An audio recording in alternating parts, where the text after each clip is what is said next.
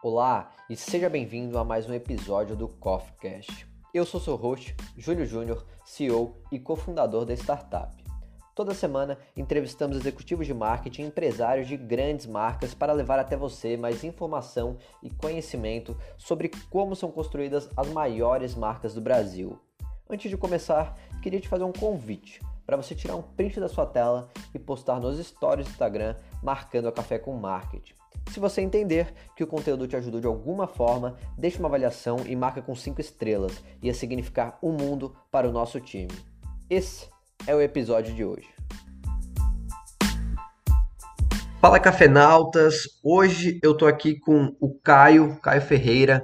Para quem não sabe, o Caio vai contar um pouquinho da história dele, mas já adianto para vocês. É um baita empresário do mercado de drop, é, dropshipping, hoje já está em outras modalidades, mas que o Caio vai contar um pouquinho aí. Caio, conta pra gente um pouquinho sobre sobre quem, o que, que você está fazendo, é, sobre a sua trajetória e o que você faz hoje. E aí, Júlio, e aí, galera, obrigado pelo convite. Espero poder compartilhar um pouco de, das coisas que eu venho aprendendo aí nos últimos anos. Espero que sua audiência goste do, do nosso papo aí, velho. Vai gostar, vai gostar sim, Caio. É um show de bola. Então, Júlio, na real, é, eu, eu, faço dropshipping, né? Assim, eu, eu, faço dropshipping nacional, internacional, mas meu principal foco, minha principal energia, assim, é e-commerce. Até porque eu gosto de falar que, tipo, a galera acha que fala como se fosse dropshipping fosse um modelo de negócio. Mas na verdade, dropshipping é um modelo de operação. Assim, o, o negócio é e-commerce, é vender produtos pela internet. Tem gente que tem esse produto no estoque e dentro de casa e aí a pessoa empacota o produto, embala o produto e envia para o cliente tem gente que pode terceirizar essa parte e focar na operação de vendas, né? Então, assim, é, eu faço e-commerce, é meu principal trabalho é e-commerce, é, e às vezes é com drop nacional, às vezes com drop internacional. Estou sempre tentando encontrar aí boas oportunidades, né, bons produtos para estar tá vendendo aí para internet. Que legal, Caio, que legal. Então hoje ainda você tem uma operação de, vamos supor, de e-commerce, né? Só o modelo. Sim, é. é dropship assim, é, é meu principal, meu principal trabalho, meu principal foco, onde eu gasto mais energia. Assim. Perfeito, perfeito. É, até pra galera saber entender, eu conheço o Caio porque uma vez eu comprei um curso do Caio em 2018. Negócio em 20 dias. Curso muito legal, é, me deu uma base muito forte para drop, é, mas é bem o que a galera fala, né? Drop exige um conhecimento muito forte e quem não está preparado, né, Caio, acaba pode acabar por não entender do mercado se não tiver uma bagagem, um conhecimento. Eu fui uma pessoa que entrei, conheci muita coisa, me deu muito know-how para fazer outras coisas. Hoje eu trabalho com e-commerce gerando media performance, né, Caio, por exemplo. Só para te dar um parâmetro aqui. Mas show, Caio. É, drop, então, para quem não sabe, é um modelo de operação onde você não tem estoque, certo? Hoje, hoje você está aí com a sua operação, Caio. Você está com uma equipe, coisa e tal, para operar no drop interna internacional e brasileiro? É, na verdade, tem uma equipe, mas ela é, é basicamente tem muito freelancer e o time mesmo tem duas pessoas fixas. Top, top. Legal, legal, Caio. Não, e é engraçado, né, que hoje, é, hoje não, no dropshipping você não precisa de uma operação gigantesca, né? E esse talvez seja o diferencial. Né? Então, assim, o, o, o, que eu aprendi, assim, porque tem, tem, tem diversos momentos no dropshipping, né, assim, é, eu, eu, eu falo mais pra galera que está começando, está tá iniciando, tá querendo empreender na internet, então, assim, existem diversas formas de você começar a empreender, empreender primeiro, né, de forma geral. Só que acaba que as formas mais offline, vamos dizer assim, né, mais tradicionais, essas, essas formas elas exigem muitas vezes um investimento inicial muito alto. Ah, vou abrir uma loja de, de bolsa feminina. Aí você vai abrir essa loja, tem que ser um bom ponto, né? Porque você abre uma loja de bolsa num lugar que não passa ninguém, você não vai vender nada. Então, um bom ponto aluguel é caro. Tem que ficar na loja lá o tempo inteiro. Ou tem que ter um funcionário que fica lá o tempo inteiro. Então você acaba é, tendo a necessidade de, de um investimento maior. É, e empreender na internet tem algumas vantagens que você não precisa estar é, né, tá ali o tempo inteiro, porque seu site, sua página de vendas, ela está fazendo o trabalho de estar ali 24 horas. Tá? Geralmente você precisa ter um investimento inicial menor na internet. É, você precisa né, né mesmo de um computador para acessar a internet. Então, assim, dentro de empreender na internet também existem algumas alternativas. Você pode e, e, e, várias delas funcionam, tá? Nem todas funcionam, mas várias delas funcionam em termos de você conseguir criar um negócio, ganhar dinheiro. É, mas qual que é melhor para você? Acho que essa que é, que é a maior pergunta, né? Então você pode ser afiliado, você pode ser infoprodutor, você pode fazer arbitragem de tráfego, você pode é, né, fazer dropshipping, tem várias vantagens e desvantagens. Eu acho que o dropshipping é uma forma muito boa para começar, não necessariamente é, tem que ser só para começar, você também pode crescer o negócio, ser um negócio que você pode construir uma empresa, ter uma estrutura grande, com muitos funcionários, se for o caminho que você quer fazer, né? É, mas também pode ser uma, uma, possibilidade de você trabalhar em casa, no seu tempo livre, trabalhar em duas, três, quatro horas por dia ali, ter um negócio com um time enxuto. Também, depende do seu objetivo de vida. Né? Eu gosto do dropshipping, eu acho que é uma boa forma para começar, por diversas razões. primeira delas, que eu aprendi, né, na medida que o tempo foi passando, que produto físico é muito mais fácil de vender do que produto digital. Né, você fazer, fazer, vender um, assim, pensa lá, eu sou uma pessoa que consome curso online, não sei você, mas você falou que comprou um negócio de já, então deve, deve consumir. Consumo. Quantos produtos, você, é, quantos produtos físicos você comprou no, no, no último ano? Né? Assim, provavelmente todo mundo compra mais produto físico do que produto digital. Produto físico, a gente vê o valor percebido dele muito mais fácil. É tipo assim, se você, sei lá, um curso online, um curso online digital, sendo um afiliado ou sendo, sendo você sendo produtor, né? A gente vai vender ele 300, 400, 500, mil reais, 1.500 reais. Imagina, você vender um produto digital, um curso online, que a pessoa não consegue nem pegar, você tem que construir esse valor todo, tem que fazer a pessoa perceber que isso vale 1.500 reais ou 500 reais. Né? E isso precisa de muita comunicação, muita cópia, ou então muito conteúdo. Agora, você vender um produto físico, não, você vende uma bolsa, você vende uma, sei lá, né, um, geralmente o que eu ensino, né, é tentar vender produtos diferentes, inovadores, que tem alguma vantagem fora do normal. Então, se você vai vender uma bolsa, você não vai vender uma bolsa qualquer, igual todas as outras. Ou você vai vender uma bolsa que está na moda, e aí isso faz ela ser diferente, todo mundo está querendo aquela bolsa. Ou você vai vender uma bolsa que tem um bolso diferente, tem uma, uma, uma, uma, uma parte de prova da água, que tem carregador USB, que tem coisas que as bolsas normais não têm, para você conseguir diferenciar a sua bolsa e dar uma razão para o cliente de fato comprar de você. Só que quando o cliente vê essa bolsa né, no seu site lá, com o vídeo e tudo, assim, só de olhar para a bolsa ele fala, ah, isso aqui já vale mais ou menos 200 reais, porque ele já tem uma referência de outras bolsas. Entendeu? Então, assim, então você já começa a vender tipo assim, com um valor percebido mais alto já. Porque o curso digital você tem que construir isso do zero. Não é que não dá para construir, dá para construir. Só que acaba que você precisa de muito mais copy, muito mais texto de vendas, muito mais comunicação para você fazer esse valor percebido, ser percebido pelo preço que você quer vender. Ou pelo menos, o ideal é você fazer o seu valor percebido ser maior do que o preço que você quer vender. Então, você vai vender um curso de 500 reais, você tem que construir um valor percebido de, pela mil, pelo menos 501, né? No mínimo 501. A pessoa vale, assim, para estar disposta a pagar 500 reais, ela tem que achar que aquilo ali vale mais que 500 reais. Né? O ideal é que, eu gosto de, de falar assim, né? minha regra é, todos os meus produtos eu faço digitais, né? que eu também trabalho com produto digital, eu tenho curso, negócio que você falou. Né? Eu construo os cursos para que tenham um valor de 10 vezes maior que o preço que eu cobro por eles. Então o valor do produto para vender 500 reais tem que ser o valor de 5 mil reais. Entendeu? Porque na hora que eu fazer uma oferta de 500 reais, fica, poxa, uma oferta irresistível, fica uma coisa óbvia de vender. Né? Mas assim, é difícil construir um valor percebido de 5 mil reais. Sabe? Isso gasta muita cópia. Por isso que vai ver o vídeo de vendas de produto digital, é uma hora de vídeo de vendas. Ou então é um lançamento. Um lançamento são três vídeos de 20, 40 minutos, 30 minutos. Entendeu? Tipo assim, é, é, ou então você, não, ah, então você vai fazer, você não tem uma cópia tão agressiva, que não é um vídeo só de uma hora de vídeo, mas o cara tem que consumir seu conteúdo por três meses para comprar o seu produto. Assim, é difícil vender isso, entendeu? E produto físico não, produto físico vende mais fácil. Você tem que ter um bom produto. No digital, você também tem que ter um bom produto, né? Ter um produto ruim, é, é muita gente acha que a copy faz mágica, né? A copy faz mágica, faz uma copy lá, põe gatilho mental e aí as pessoas vão comprar, porque eu sou, eu sou muito bom em copy, então arrumar um copywriter muito bom que ele faz mágica. E assim, copy ajuda, né? A copy ajuda você comunicar para o cliente os benefícios que o seu produto, qualquer que seja, seja físico ou digital, os benefícios que o seu produto vai entregar para ela. A cópia ajuda a pessoa a acreditar que os benefícios do produto vão de fato ajudar ela, vão de fato funcionar. Só que assim, o produto digital, você convencer que os benefícios vão ajudar a pessoa é muito mais difícil que o produto físico. O produto físico a pessoa já acha que ela vai usar e vai. Não é que ela acha, né? Assim, ele de fato proporciona mais isso. Né? Tipo assim, você quer uma mochila, né, uma bolsa com carregador USB. Você não duvida que isso, que isso funciona ou não funciona. Tipo assim, poxa, você vai colocar lá vai carregar. Você pode ter dúvida se a bateria é boa, se vai durar muitas cargas e tal, mas assim, é muito mais fácil vender produto físico do que produto digital. Né? E, e, o dropshipping também tem desvantagens, né? Por exemplo, a margem do dropshipping é menor. Produto digital, se você é um, infoprodutor, você vende curso, a margem é muito maior. Você não tem o preço do custo do produto, porque você, é, é um custo marginal baixo, né? Você fez um curso, não gastou, vamos supor que você gastou, vamos que você gastou 500 reais para fazer um curso. Você mesmo gravou no, no seu computador, fazendo um webcam, depois você fez pagar alguém para fazer, sei lá, uma edição, ou você fez edição, fez um curso de como editar vídeo, você gasta um pouquinho, gastou 500 reais. E você gastou também 50 mil, não faz muita diferença não, a lógica é a mesma. Você vende, vamos supor, você gastou 500 reais. Você vendeu um curso, o preço de custo disso foi 500 reais. Se você vendeu dois, o preço de custo foi 250. Se você vendeu 10, o preço de custo foi 50.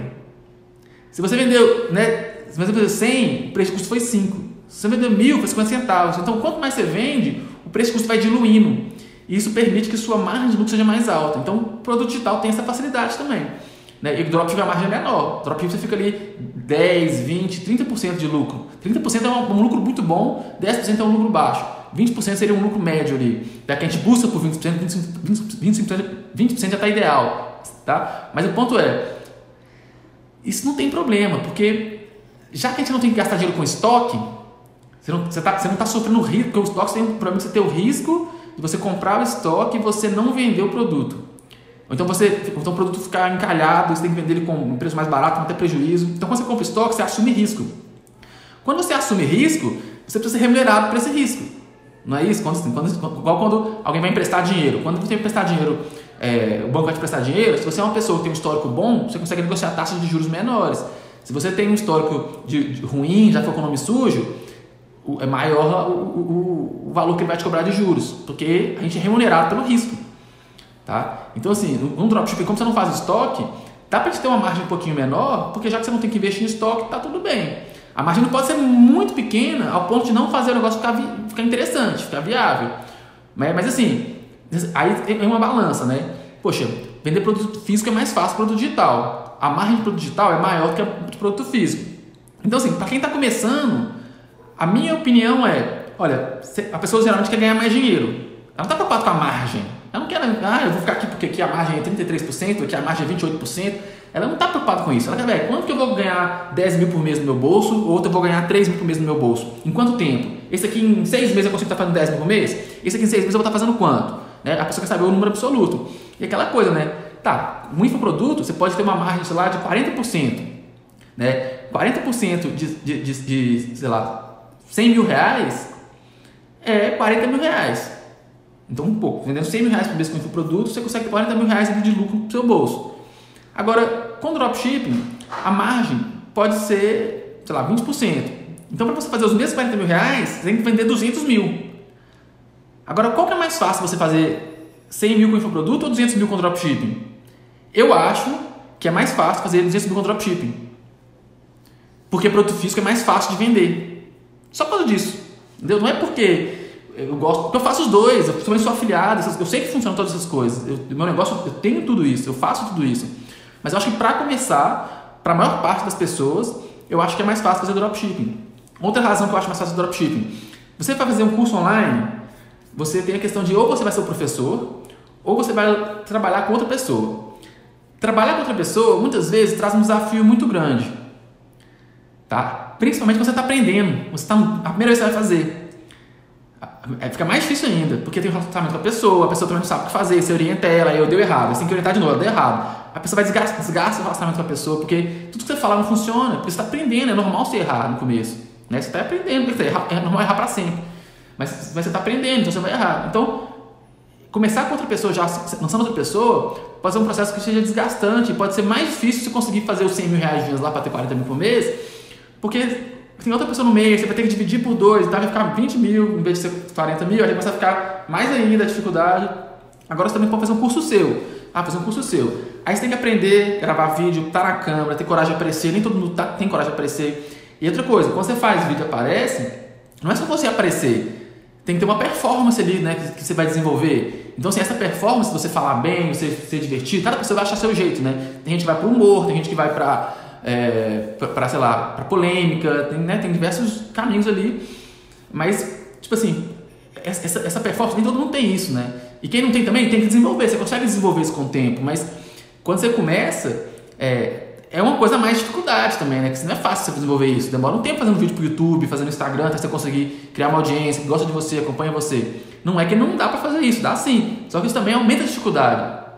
Entendeu? Eu acho que você achar um produto físico no AliExpress, né, colocar na sua loja virtual e, e rodar anúncio no Facebook para ver se isso vende ou não vende, é mais fácil do que fazer todas as outras coisas, organizar todas as outras coisas. Entendeu? É mais fácil você. Aí você testou um produto, não vendeu? Pô, testa outro. Tem um zilhão de produtos lá no AliExpress para testar. E tem técnicas também para escolher o produto, né? A gente consegue, que eu ensino um negócio de dias, é espionar lojas, outras lojas, principalmente lojas estrangeiras, mas também lojas brasileiras, que estão vendendo produto e já estão vendendo bem. Você consegue ver o anúncio delas, ver quantos likes eles tiveram, quantos curtidos em comentários, tudo. E você testar os produtos que outras lojas já estão vendendo. Então isso acelera a sua taxa de acerto né, no seu negócio, entendeu? Porque assim, aí você vai testar uns produtos que as pessoas vão vendendo, você provavelmente não vai acertar de primeiro, mas tem gente que acerta, mas você testa ali 3, 4 produtos às vezes acerta. Tem gente que, tem gente que testa 20 produtos até acertar, né? Não, não tem uma garantia de quanto você vai, você vai testar para acertar. Mas você vai testando ali e uma hora você acerta um produto, entendeu? Eu acho que é muito mais fácil você fazer isso. Tá? E, e, não tô falando que é 100% fácil, não. Você tem que aprender a fazer a loja, tem que aprender a fazer anúncio, tem coisas que você tem que aprender. Mas na minha experiência, né, de tempo que eu estou no mercado, e trabalhando com várias coisas que eu, que eu trabalho, já trabalhei, já tentei, já fiz, Vender produto físico é mais fácil. E para começar, eu acho que é o jeito mais fácil, você vai ter retorno mais fácil. Tem outra, outra modalidade de empreender na internet que eu também acho que é muito bom para começar, que é o afiliado. O afiliado eu acho que é muito bom para começar. Eu acho que o que vai te ajudar a escolher entre afiliado e o dropshipping é um pouco da sua visão de negócio. Porque o afiliado, eu acho que, assim, tem diversas formas de você ser afiliado. Você pode fazer anúncio pago, pode fazer anúncio orgânico, pode fazer é, você tem uma audiência sua, né? E você vende para sua audiência. Então tem diversas formas, né? Mas o que a galera mais faz, a mais popular agora para quem está começando a trabalhar na internet também, é o que? Você se afilia nos cursos, você cria rede social, você cria perfil nas redes sociais, começa a gerar conteúdo sobre aquele, aquele, aquele nicho específico. Então, por exemplo, vamos supor que você tem um curso lá sobre como cuidar do cabelo para mulher. Então ela cria um, um, perfil lá no Instagram, lindos cabelos, e começa a postar todo dia stories, postagens sobre sobre como cuidar do cabelo, e você vai crescendo esse perfil, e de conteúdos em conteúdos você vai divulgando o seu curso. Então, sei lá, a cada cinco posts de conteúdo que você faz, você faz um de vendas. E você vai crescendo o seu, seu conteúdo ali, sua página, você vai conseguindo fazer mais vendas. Tá? É, e isso aí funciona também.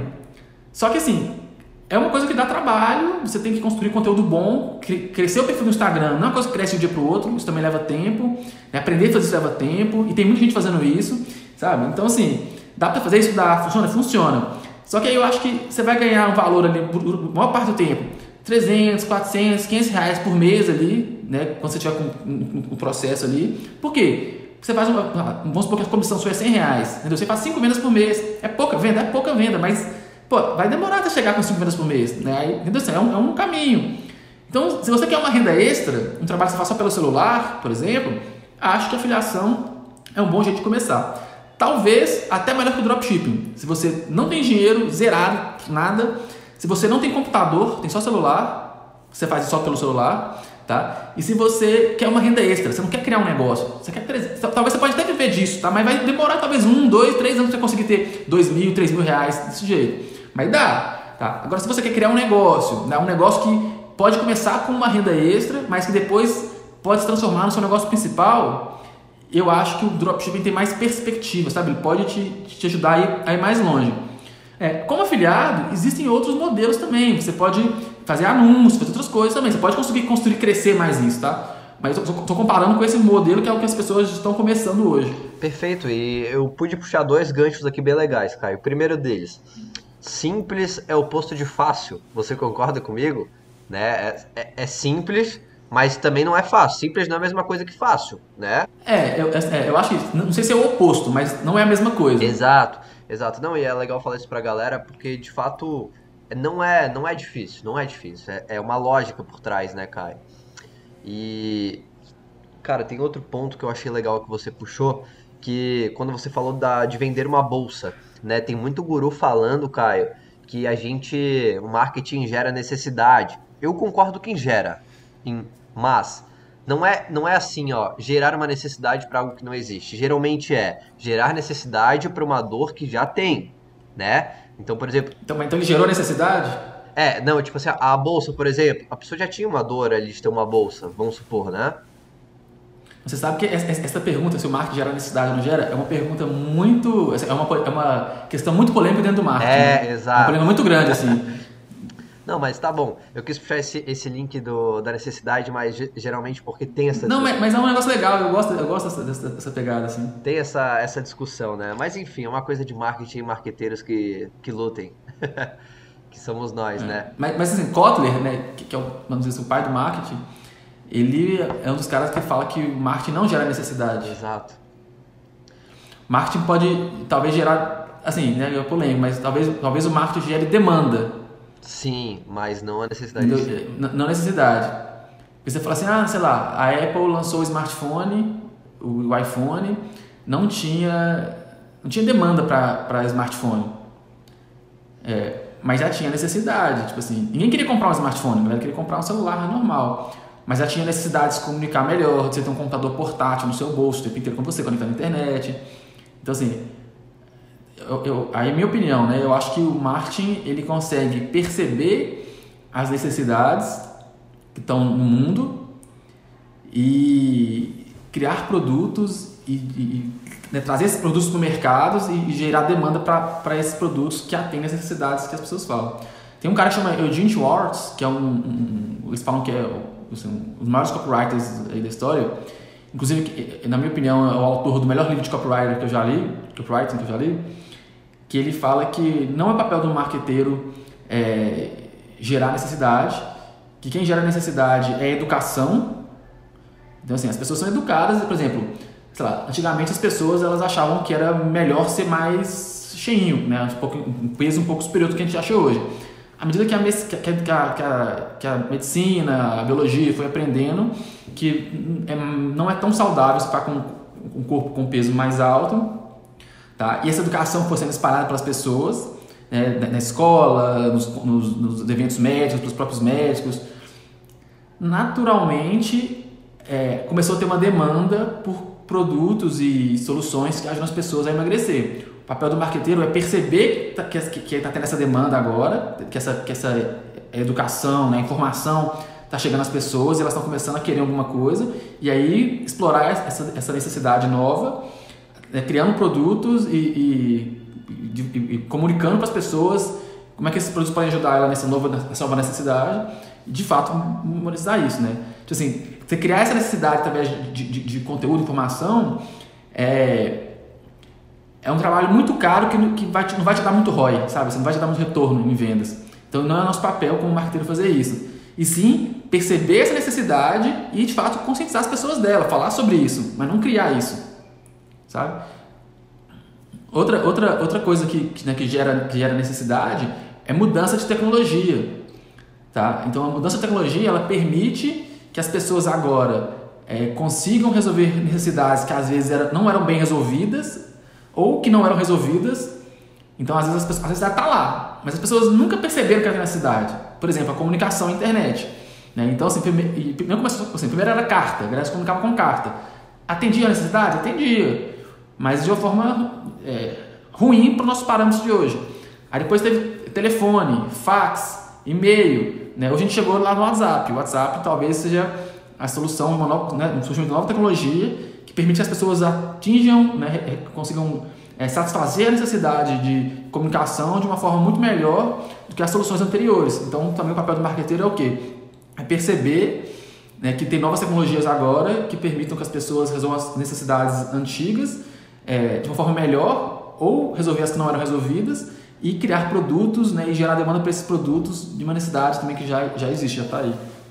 Perfeito, perfeito. Pô, bem legal o seu ponto de vista, Caio. É, e eu, eu joguei essa, esse diálogo aqui na conversa justamente para a gente debater, porque eu sei que é polêmico e eu também estou tentando pegar bases para isso, para mostrar para a galera que é, o marqueteiro ele está aí para gerar uma, uma demanda, né, mas através de uma necessidade que já tem, ou se não é como você falou, é algo que vem para impactar e mudar todo o sistema, que é a internet, né? Então novas formas de necessidade vêm. Caio, conta pra gente, cara, sobre o seu time no dropshipping, Caio. Você me falou que trabalha desde 2009. Teve um momento na sua carreira, Caio, e eu tô de fora, eu vi isso, mas eu não sei dizer qual momento que é. Qual momento que teve uma ascensão, Caio, na sua vida no sentido de quase como um personal branding que você foi, a galera te conheceu no mercado e viu, pô, esse é o Caio. Você já ganhava dinheiro em 2009 ou foi só a partir de uma data? Então, assim, eu comecei a fazer drop é, porque eu queria fazer intercâmbio, eu tinha 20, 21 anos na época. Eu queria fazer intercâmbio, minha família, classe média, não tinha condições de, de, de pagar. eu fazia faculdade de tarde, fazia estágio de manhã, e tipo poxa, eu não queria largar a faculdade, o estágio pagava 652 reais por mês, então tipo assim, era uma bolsa, né? Então eu pagava passagem, almoçava e pagava conta de, de, de luz em casa, então não sobrava dinheiro para fazer intercâmbio nem a pau, nem capacatuça. E aí comecei a preocupar, tentar, assim, tentar fazer outros, outros jeitos, né? E aí eu cheguei no, no, no, na ideia de dropshipping, na época era bem diferente do que é hoje, né? Tipo assim, eu, eu comprava num site que chamava, chama ainda, né? Chamava dealextreme.com, hoje o site é o dx.com e, e vendia no Mercado Livre. Aí eu fiz isso durante um tempo, é, assim, eu ganhava 652 reais no estágio, cheguei a fazer 6 mil reais com esse, com esse drop, na época era um valor muito alto para mim, é, hoje em dia já, para o mercado inteiro de forma geral, é um valor já bem mas menor, né, em termos de referência, e, e aí eu consegui fazer intercâmbio, e fui para Irlanda, morei na Irlanda lá, estudei inglês tal, e comecei também a fazer outras coisas, comecei a vender curso online, criei um curso, eu, eu, eu acho que assim, eu acho que comecei a fazer drop em 2009 e criei esse curso em 2010, que era o Como Importar da China. E foi o primeiro curso é, de drop do Brasil, até o meu conhecimento. E, e aí eu vendi esse curso um tempo, comecei a vender esse curso, comecei a vender, vender outros cursos também. Tive uma empresa de que era de vender curso, chamava e Editora. Depois fechei essa empresa e aí voltei a fazer drop. Voltei a fazer drop, o drop estava bem diferente já, já estava com Shopify, já estava usando o AliExpress, né? A gente usava o Berro para fazer as, as compras, estava bem diferente. E aí, eu fui depois lancei o negócio de 21 dias. Que aí foi o grande boom, na verdade, do drop no Brasil, assim, né? Porque eu acho que o drop agora, nesse momento, né, já estava bem mais maduro como como modelo de operação, assim, já tinha mais integração, né? na China tinha muito fornecedor. Porque na minha época, quando comecei atrás lá, eu fazia pedido por pedido um por um, assim, na mão, sabe? Não tinha ferramenta para fazer isso. E dificulta, né? Muito, muito. É, quem já fez sabe que dificulta muito. É, então assim, pra mim era bom, eu nem pensava nisso, né? Tipo assim, eu só pensava, pô, tô ganhando uma grana aqui e tudo. Então assim, no começo eu comecei a fazer drop por causa que era uma forma de eu ganhar uma grana que aparecia na minha frente. É, não era para empreender, eu não acreditava, assim, não, não via o modelo como uma, uma, uma maturidade do e-commerce, né? Um modelo, lá, da forma que eu vejo hoje. Comecei a fazer, que eu acho que como eu comecei a fazer há um tempo que é, né, assim, bastante tempo atrás, eu tive mais tempo para pensar sobre isso, sobre como é que isso ia evoluir, como é que isso ia, é, que isso ia se transformar. Né? E hoje eu percebo que assim, o dropshipping não é lá, uma técnica para ganhar dinheiro na internet, sabe? um modelinho para ganhar um dinheiro fácil, apesar que está disfarçado, muita gente está né, tá disfarçado disso, muita gente acha que vai ficar rico rápido no dropshipping e tal. Mas assim, a, minha visão é que o, o assim, o, é porque, por exemplo, quando a gente pensa na, na, energia elétrica. Energia elétrica é uma tecnologia que foi criada lá, é, não sei quando, no final do, século XIX. É, e, tipo assim, os caras criaram energia elétrica e começaram a colocar fiação nas casas dos Estados Unidos para vender luz, para vender lâmpada, né, luz. Iam vender todo mês e receber o, negócio lá. Quando as casas começaram a ter energia elétrica, criou um ambiente propício para o desenvolvimento de uma indústria de eletrodomésticos. Porque antes, os eletrodomésticos que tinham eram todos a, a diesel, a gasolina, a combustão. Gás é combustão, entendeu? Então, assim, você queria luz, era combustão. É, você queria ter uma, sei lá, um aspirador de pó, ele era motor de combustão. E eles eram, não eram eficientes, né? não era fazer barulho, fazer fumaça. Tá? Então, então, quando começou a ter energia elétrica nas casas, começou a ter uma, uma oportunidade para os empreendedores, para as empresas, criarem toda uma linha de produtos, né? Então, assim, o primeiro aspirador elétrico, ele tinha quase 20 quilos. Depois de alguns anos, ele chegou a 3 quilos, 2 quilos. Sim. Tá? Hoje em e, dia é um robô. é, hoje em dia, assim, depois de mais de 200, mais de 100 anos, a gente ainda está tendo as últimas grandes inovações da energia elétrica, que é, por exemplo, agora o carro elétrico. O carro elétrico, né, que está começando agora a ficar cada vez mais comum e tal. No Brasil ainda está muito pouco, mas fora do Brasil já está bem mais popular. E a Tesla é uma das empresas mais valiosas do mundo aí, né? Tipo assim, mostra tanto que, que, que o mundo acredita nisso. Então, assim, a gente muitas vezes a gente entra agora aqui, a gente olha para as coisas como é elas estão, e a gente não percebe que elas estão em evolução, a gente acha que elas já estão assim, que elas são assim. E se a gente fizer uma analogia da energia elétrica com a internet, né, a gente entende que a internet também está evoluindo, a internet está amadurecendo. E a internet também está criando uma, um, ambiente que diversas inovações estão acontecendo. E o e-commerce é uma dessas inovações. E o e-commerce ele não está pronto ainda, ele não está maduro ainda. Ele ainda está se evoluindo, está desenvolvendo. Tá? E, e, e eu, eu acredito, na minha visão, é que o dropshipping é uma evolução do e-commerce. Na minha opinião, é, nas próximas décadas aí, cada vez mais o e-commerce vai ser dropshipping. Cada vez mais negócios de dropshipping, de e-commerce vão ser dropshipping. Assim, os grandes market... É, não, é, assim, é, exatamente pelo custo, né? pela eficiência. É, então, assim, os grandes marketplaces eles já trabalham no modelo parecido com o dropshipping, que são marketplaces. Né? Então, você vai comprar no Submarino, Amazon, Americanas, é, Magazine Luiza, Casas Bahia, Netshoes. Tem uma chance tipo, muito grande, se você for lá e comprar um produto que quiser, que esse produto já está com estoque no fornecedor do, do Submarino e quem vai te mandar esse produto vai ser direto o fornecedor para sua casa. É uma chance muito grande. Porque os grandes e-commerce perceberam que ter o estoque lá não é eficiente. Né? Assim, na, na, real, não é nem ter o estoque lá. O que não é eficiente é ser dono do estoque. É comprar o estoque e ser dono desse estoque. É, é muito gasto e muito risco. Porque você tem muito dinheiro parado, você não sabe quando você vai vender, você não sabe se você vai vender, o produto pode estragar. Então, então assim, o, as grandes, os grandes marketplaces eles até oferecem estrutura de logística para os donos do produto. Eles podem ter para os produtos que vendem mais. Né? Tem produto de curva A, que os produtos que mais vendem. Então, se você é um vendedor que vende lá no, no, Mercado Livre ou no, no, Submarino, eles falam assim: olha, esse produto seu aqui vende muito. Você quer mandar esse produto para a gente? Fica no nosso estoque aqui. A gente oferece entrega mais rápida, já está na nossa logística toda e tal. Mas o, o, aí ele paga, ele paga por esse serviço também, né? Mas o estoque não é, não é do marketplace. Mas enfim, os grandes marketplaces já, estão indo para esse caminho, já começaram essa, essa jornada. E o pequeno empreendedor de e-commerce ainda, ainda tem estoque ainda, né? Ele ainda ele ainda está lá com estoque e tal. E essa onda do dropshipping que vem surgindo nos últimos 3, 4 anos é que começou a, a mudar isso, sabe? Mudar essa questão. Muita gente ainda tem preconceito com o dropshipping, que como os produtos, a maior parte vem da China, demora um pouco a chegar, as pessoas falam assim, ah, o cliente vai achar ruim, o cliente vai reclamar. E tudo bem, assim, eu concordo que a gente pode perder algumas vendas porque o produto demora para chegar. Às vezes a pessoa quer comprar para um aniversário, não chegar a tempo, ela não vai comprar. Isso é fato. Mas isso não inviabiliza o negócio. Se você vender bons produtos, se você vender, sei lá, uma caneta, se você vender, sei lá, qualquer coisa que a pessoa encontra do lado da casa dela, lá, ela, ela vai comprar numa loja do lado da casa dela, ela vai comprar na internet para chegar em 20 dias. Ela vai comprar do lado da casa dela. É lógico, é lógico, né? Mas se você vende produtos bons, que ela não sabe onde comprar perto da casa dela, que ela não tem outras pessoas vendendo, que você encontrou um produto inovador, que é diferente, que resolve um problema que ela tem, poxa, ou ela compra lá ou ela continua com o problema dela. Então a galera compra. Entendeu?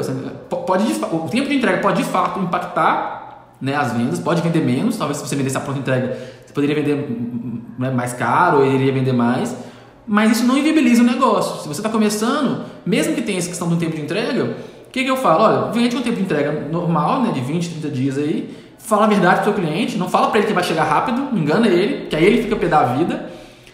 E o que, que você faz? Você atende bem seu cliente, dá informações para ele, tem um bom atendimento via WhatsApp para falar para ele, deixa ele tranquilo, passa um código de rastreamento para ele poder acompanhar o produto. Dessa forma, tá, realmente o tempo de entrega é um problema ali, né, é um desafio, mas se você souber lidar com ele, não tem problema nenhum. Mas é só ele, né, Caio? É só o tempo de entrega, né? O modelo é quase perfeito fora isso, né? É, você pode também trabalhar com. Se o tempo de entrega te incomodar muito, você pode trabalhar com dropshipping nacional. Dropshipping nacional é o quê? É a mesma coisa. Você tem uma loja virtual, você pega fotos do fornecedor, põe na sua loja virtual, anuncia aquilo ali. Quando alguém vender, você fala assim: o fornecedor, vendi, manda tal produto para tal endereço. Aí você paga o fornecedor, ele vai e manda o produto para o cliente final, como se fosse você. O produto nacional chega muito mais rápido, mas a, a, a, o grande desafio do dropshipping nacional é tem muito menos oferta de produto interessante, inovador aqui dentro. Né? Na China você acha de, literalmente de tudo. Tem produtos assim, você, não, tem, você fica surpreso, você começa a minerar produto lá no AliExpress, você fica surpreso com as coisas que aparecem. E no Brasil não tem essa, essa, essa possibilidade de inovação. Mas se você achar um produto aqui que é legal, que vende bem, que, enfim, às vezes não é um produto inovador, mas é um produto que tem uma coisa diferente, ou então que a galera está na moda, que está querendo. Você consegue né, conversar com o fornecedor e fazer o dropship nacional. Mas o outro desafio é, o processo é muito mais, muito mais manual. O drop internacional tem ferramentas já, né, plataformas mais evoluídas.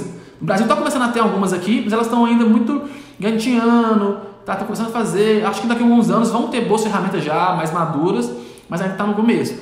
Tá? E especialmente agora que o, que o dólar está mais alto, isso está incentivando o drop nacional bastante, sabe? Está incentivando uhum. muito o drop nacional. Perfeito porque o dólar está mais alto, fica mais fácil de competir. Muito mais alto, entendeu? né, Caio? é, muito mais alto. Então, mas o drop internacional ainda funciona, tá? E a minha sugestão é, para quem está começando mesmo, começa com o internacional. Quando você aprender a criar loja virtual, aprender a escolher produto, aprender a fazer anúncio, você pode sim vir para o drop nacional. Mas eu acho que o drop nacional ele tem mais complexidades do que o drop internacional. Então, para começar, é melhor te eliminar complexidades. Né? Então, foca no drop internacional primeiro. É mais distrações, vamos até colocar assim, né, Caio? O internacional já está validado, a pessoa já sabe onde vai, já tem ferramentas, como você falou, já tem toda essa parte. É. Legal, eu, cara, no final eu vou te fazer uma pergunta sobre e-commerce por voz, mas eu só vou fazer mais uma agora rapidinho aí pra gente ver se a gente consegue elencar para as pessoas, Caio, três coisas ou uma coisa, vamos supor, que você pode dizer para a galera, Caio, que fez uma diferença nessa sua trajetória. Porque eu vou te dar meu ponto de vista aqui também. É, o drop, ele é muito bom, mas ele requer um desafio. É, eu tive que passar esse desafio e eu parei no meio do caminho, né? O que você diria para a galera que elencaria que, o, que fez essa diferença no seu processo de aprendizagem, toda essa parte para chegar até onde você chegou hoje e tá faturando aí milhões, vamos colocar assim, Caio? Então, Júlio, eu acho que, assim, talvez a maior dica, né, o maior conselho para todo mundo que quer empreender, e seja na internet, seja com dropship, seja como afiliado, seja quando abrir uma padaria, abrir uma loja de roupa, qualquer coisa, eu acho que a ideia, né, a importância é não desistir, sabe? É não desistir, por, e, e não desistir traz uma questão muito forte, que é conseguir lidar com erro, conseguir lidar com o fracasso. Tá? A vida do empreendedor é basicamente lidar com fracasso várias vezes e ter alguns acertos. Só que esses acertos, eles compensam em termos financeiros. Só que muita gente não consegue lidar com isso, né? Porque a gente, a gente é treinado no mundo ao contrário. A escola é o contrário. Você não pode errar. Sempre que você erra, você, você, você é reprovado, você perde ponto. Né? Assim, quando você acerta, você é recompensado, você ganha pontos, você é elogiado. Entendeu? Então, assim, realmente é um mundo que não, não, não educa empreendedores. Então, quando a gente começa a empreender, a gente começa a lidar com erro, porque é o jeito, é o caminho, tá? assim, né? não, não, não é que tem que ser assim para todo mundo, né? tem gente que não, tem gente que consegue empreender e ter sucesso, tá? E de primeira, e rápido, fácil, por qualquer razão que, que seja. Assim, é, eu não acho que a vida é justa, tá? Tem gente que tem condições diferentes, né? Tem gente que nasceu rico, tem gente que nasceu pobre, tem gente que estudou escolas melhores, tem gente que estava na hora certa no lugar certo. Então, assim, cada um tem suas condições. Mas para a maioria das pessoas, me incluindo, Tá? A maior parte das pessoas a gente não é fácil. Tá? É simples, mas não é fácil. A gente tem que. A gente erra muito para poder conseguir fazer as coisas, para aprender as coisas.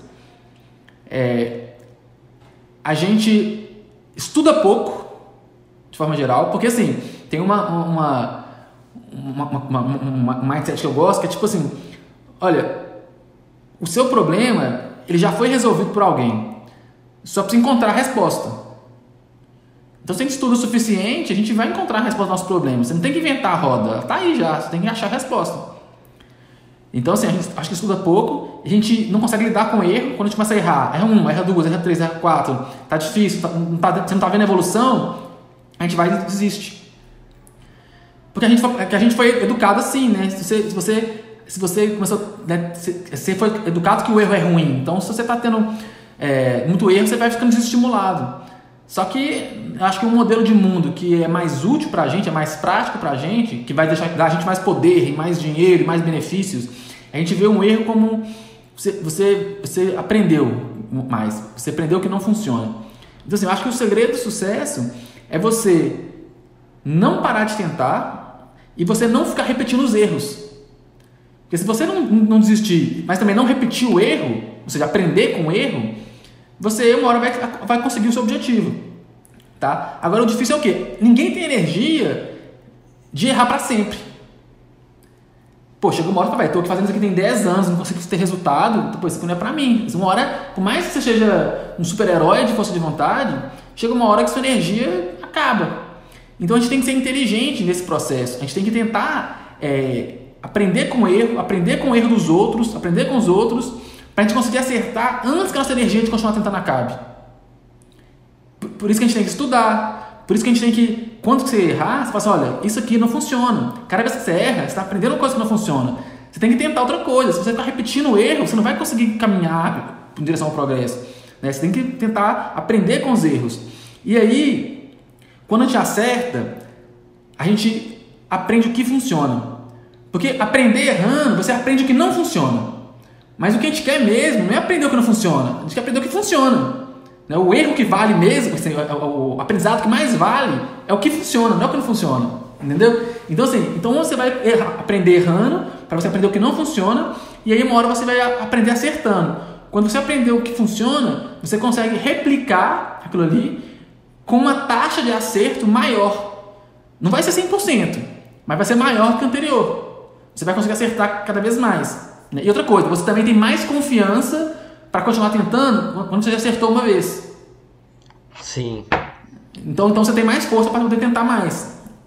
É uma consistência, uma persistência, né? E claro, não errando é, rotineiramente, errando rotineiramente, mas não fazendo do erro um bicho maior do que ele realmente é, né? Se você errar, errar, errar, é. uma hora você, você vai acertar. E essa lógica tá, tá perfeita. o erro, na verdade, o erro na verdade é um feedback, né? O que é o feedback? É uma resposta a alguma coisa. Tipo assim, sei lá, você baixa a mão na mesa, você tem resposta um barulho. Isso é o feedback, é só uma resposta. Você que analisa esse erro como sendo uma coisa ruim, né? O seu julgamento, sua visão de mundo, analisa como sendo uma coisa ruim, porque você foi treinado a vida inteira que quando você errava era ruim, você era punido pelo erro. Então você associa o erro a um sentimento ruim. Exato. Você fala assim, nossa, eu sou, uma, eu sou ruim, eu não vou dar conta, é, não sou bom o suficiente. Você, leva, você, você chega nesse, nesse ponto internamente, e aí se você fica tendo, sendo reforçado constantemente você não é bom o suficiente, você não vai dar conta, você acaba desistindo de fazer aquilo. Sim, perfeito, perfeito. Entendeu? Eu acho que só essa. Então, assim, o erro, o, erro é só, o erro é só um feedback. Você não tem que falar que ele é ruim. Você que está fazendo isso porque você foi condicionado pela vida a entender que o erro é ruim, mas na verdade o erro é super positivo. O erro ele é uma resposta olha, isso aqui não funciona. É só uma resposta. Quando você bate a, mesa, a mão na mesa e dá um barulho, o erro é só isso. É o barulho que você bate a mão na mesa, é só uma resposta. Se você passar a analisar esse erro como uma coisa positiva, tá? isso tem que, ser, tem que mudar a sua forma de ver o mundo, tem que mudar suas crenças, é uma coisa difícil de fazer. Mas se você começar, sempre que tiver um erro, você, e você começar a ficar mal, você fala, não, isso aqui não é ruim, isso aqui é bom. Você tem essa autoafirmação o tempo inteiro, chega uma hora que você começa a nem pensar nisso mais. Você vê o erro, já pega o erro, já vê a resposta, já analisa o que está sendo ali, e já vai para outra coisa, né? e, e, vai fazendo isso até você conseguir chegar onde você quer chegar. E conseguir, enfim, é, fazer mais grana, enfim, né? Os erros te permitem isso também, né? Tá... É, isso não é só dinheiro, não. Né? Isso é, uma, é, uma, é, uma, é um modelo mental para você ver o mundo. Às vezes seu modelo é acabar com a fome, às vezes seu, seu modelo, seu objetivo é acabar com a fome. Às vezes seu objetivo é, é arrumar uma esposa, um marido, fazer uma, uma família. Às vezes seu objetivo é ganhar mais dinheiro, abrir uma empresa. Às vezes seu objetivo é você desenvolver um relacionamento melhor com sua família. Qualquer que seja o seu objetivo, se você conseguir ver né, essa ideia de, de criar hipóteses, fazer essas hipóteses, ver, ver o, o, o resultado disso e você validar esse resultado, se é bom ou ruim, aprender e ir pro próximo, esse é um método científico, né? Tipo assim, esse é, é, essa é uma forma de você, é uma forma de você lidar com a vida que é muito mais eficiente para você, em termos de te dar mais possibilidades, de te ajudar a alcançar seus resultados, do que, do que outra forma, né? Tipo assim, do que outro jeito. Não também que seja certa, né? Mas é uma forma que ela é útil. Perfeito, Caio, perfeito. Cara, tenho certeza que essa dica vai ajudar diversas pessoas, também como me ajuda a, ref, a reforçar isso aqui internamente para a galera. Caio, eu vou puxar um adendo bem rápido, mas eu só queria que você desse uma perspectiva de um minuto, cara. E o e-commerce por voz, Caio? É a tendência? Como é que você vê isso? Oh, eu acho que eu, assim, eu, eu, eu tenho uma Alexa, né? Uhum. Tem um presente do, do amigo meu, Arlen. Um abraço pro Arlen, obrigado pela Alexa de presente. eu tenho uma Alexa e eu acho a Alexa legal, assim, eu gosto da, dela. A Siri do, do iPhone, eu já acho ela muito ruim, principalmente perto da Alexa. Então, assim, eu acho que isso uma hora vai rolar, mas eu não acho que está tão próximo assim ainda não. Eu acho que essas ferramentas, de, eu não uso o Google, Google Now ainda, né, não tenho, mas eu acho que ele é bem melhor que a Siri também. É, mas assim, eu acho que ainda tem que melhorar um pouco ainda, sabe? Para as pessoas começarem. Porque assim, mesmo que a ferramenta de comprar por voz já exista, eu acho que as pessoas vão comprar por voz quando elas já estiverem usando um assistente virtual de voz para todas as outras coisas. Chegar, o momento de, a, a, compra é um momento depois do, né, do, da, da, tipo assim, de quando o assistente de voz estiver bem popular, se estiver usando ele para fazer várias coisas no seu dia a dia, que as pessoas vão comprar. Então acho que uma hora vai chegar nisso, porque esses assistentes de voz estão melhorando, estão aprendendo. É inteligência artificial, então quanto mais pessoas usarem, mais eles vão melhorar, mais vão melhorar. E é uma parada que é exponencial, né? Então o começo cresce devagarzinho, porque tem pouca gente usando. Mas quando muita gente começar a usar, ele vai melhorar muito, muito rápido. Então, assim, eu acho que é, assim, é um futuro. Tá? Assim, não sei se está tão próximo, assim, sei lá, não é esse ano ou ano que vem, eu acho. Mas eu acho que quanto mais. Assim, eu, eu acho que é um caminho, assim, né? Porque acho que é uma coisa que o Elon Musk fala, né? A, a nossa, o nosso vida, a gente já usa muito tecnologia o tempo inteiro. Só que hoje, a, a, nossa, a, nossa, a nossa forma de transferir informação, transferir dados com a tecnologia, ela é muito lenta. Então você tem uma tela que você tem que digitar as coisas, escrever as coisas. Isso é, isso é, uma, é é uma, uma interface lenta. Então, sempre que a gente conseguir criar interfaces mais rápidas, isso vai ser muito bom, desde que ela funcione bem. Então, transferir, eh, tem uma interface por voz, se ela funcionar bem, é muito mais rápido, você tem que digitar letra por letra, né? então clicar em lugar por, lugar. Então, acho que esse sim é um caminho que, tipo assim, que, que, que vai crescer. Agora, o Elon Musk mesmo já está investindo na Neuralink, que é uma interface direto no cérebro. É, é colocar chip na nossa cabeça para a gente conseguir, tipo assim, acessar a tecnologia pelo pensamento. É, é uma coisa também de um futuro muito distante. Né? Assim, tá, tá mais distante ainda do que é, a voz. Né? Mas ele está trabalhando nisso já porque ele sabe que uma hora, vai, uma hora vai chegar nisso. Então já está começando a fazer isso, porque ele sabe que vai demorar muitos anos. Mas é, acho que a questão de voz é a mesma coisa. Assim, a gente vai, é, uma hora, começar a usar melhor isso quando a tecnologia ficar. Igual o próprio celular foi assim, o próprio computador foi assim. Né? No começo, devagar, as coisas não estão muito boas ainda. Então, assim, quando começou a ter música digital, né, as pessoas não adotaram muito bem, porque era complicado, você tinha que baixar as músicas, era difícil, não tinha e tal. Aí, então, assim, não, não, ele, ao invés de melhorar a experiência com música digital, ela caiu. Mas depois ela foi amadurecendo, amadurecendo, amadurecendo. Hoje em dia você usa o Spotify entendeu? e é muito melhor, se ninguém compra CD mais. Então, então é, é, essa, esse caminho né, da, da, da, assistência de voz, eu acho que é o mesmo. No começo não fica tão bom assim. Entendeu? Tipo assim, mas uma hora vai melhorar. Hoje eu uso minha Alexa para quê? Para mar, marcar tempo. Marca 10 minutos, marca 5 minutos. Tá? Usa a Alexa para colocar lembrete. Alexa, me lembra de tal coisa, tal hora, tal dia. É, pra, e para tocar música. Tem um, para tocar música. Tem um tempo de maturação, né, Caio? É, ela vai melhorando. Eu uso para tocar música. Ela tem lá uns, uns aplicativos na Alexa que chama Skills né, que eu não uso eles, assim, eu já procurei mexer, mexi um pouco neles, mas não foi muito legal, não funcionou muito bem, assim, sei lá, não eram muito úteis, assim, mas também é um mercado que é aberto para desenvolvedores. Então a galera cada vez mais vai criar aplicativos úteis e aplicativos legais. Questão de tempo isso, né? A galera tá aprendendo, ver o que, que pode ser feito, o que não pode ser feito. Ela conta piada, mas eu não uso muito isso, só é legal para alguém chegar em casa, ah, que legal, Alex e tal. Aí, Alex, conta uma piada. Mas assim, não é útil. Então assim, ela, ela tá melhorando, né? Ela entende bem o que a gente fala, mas eu acho que a ideia de comprar ainda assim, eu acho que vai chegar nesse dia, mas ainda está um pouquinho vai distante. demorar uma maturação, né? Caio, me conta aí, cara, quais seus hum. planos futuros e o que está por vir aí, Caio? Você é, tá com algum projeto grande? Você, enfim, né? Tem projetos grandes que não dão para falar. Mas você tem algum plano aí forte? Não, na real, assim, meus projetos são encontrar bons produtos para vender e vender. Assim, né? É, fazer, eu, eu trabalho com marketing direto, né? Que é o tipo de marketing que geralmente a gente trabalha com dropshipping. Mas é, é encontrar bons produtos, né, desenvolver bons produtos, é, de preferência que sejam de dropshipping, que eu não quero focar nessa parte da logística, da produção, da entrega, e posso focar no que eu gosto mais de fazer, que eu sei fazer, que é vender produtos por internet. Perfeito, perfeito. Que mercado legal, que mercado bom, né, Caio? Receber uma notificação de uma venda é ainda a melhor coisa para você ou não? Já passou dessa fase?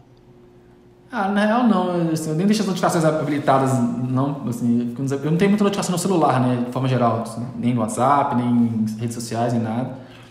E aí eu tento não ficar olhando é, essas notificações assim no dia a dia, a não ser quando eu estou fazendo algum teste novo de algum produto que eu, que eu investi muita coisa, que eu estou apostando muito nele, aí eu posso deixar a notificação ligada aí para eu ver, ver rápido se está dando algum retorno ou não. Mas aí deixa dois, três dias e já tira ele já, pra não ficar o tempo inteiro é, tirando Fica atenção. ser chato, né? E tem gente que gosta e tem gente que fala bem das notificações, né? Eu também vejo como você como um ponto negativo em muitas das coisas, inclusive a produtividade, né, Caio?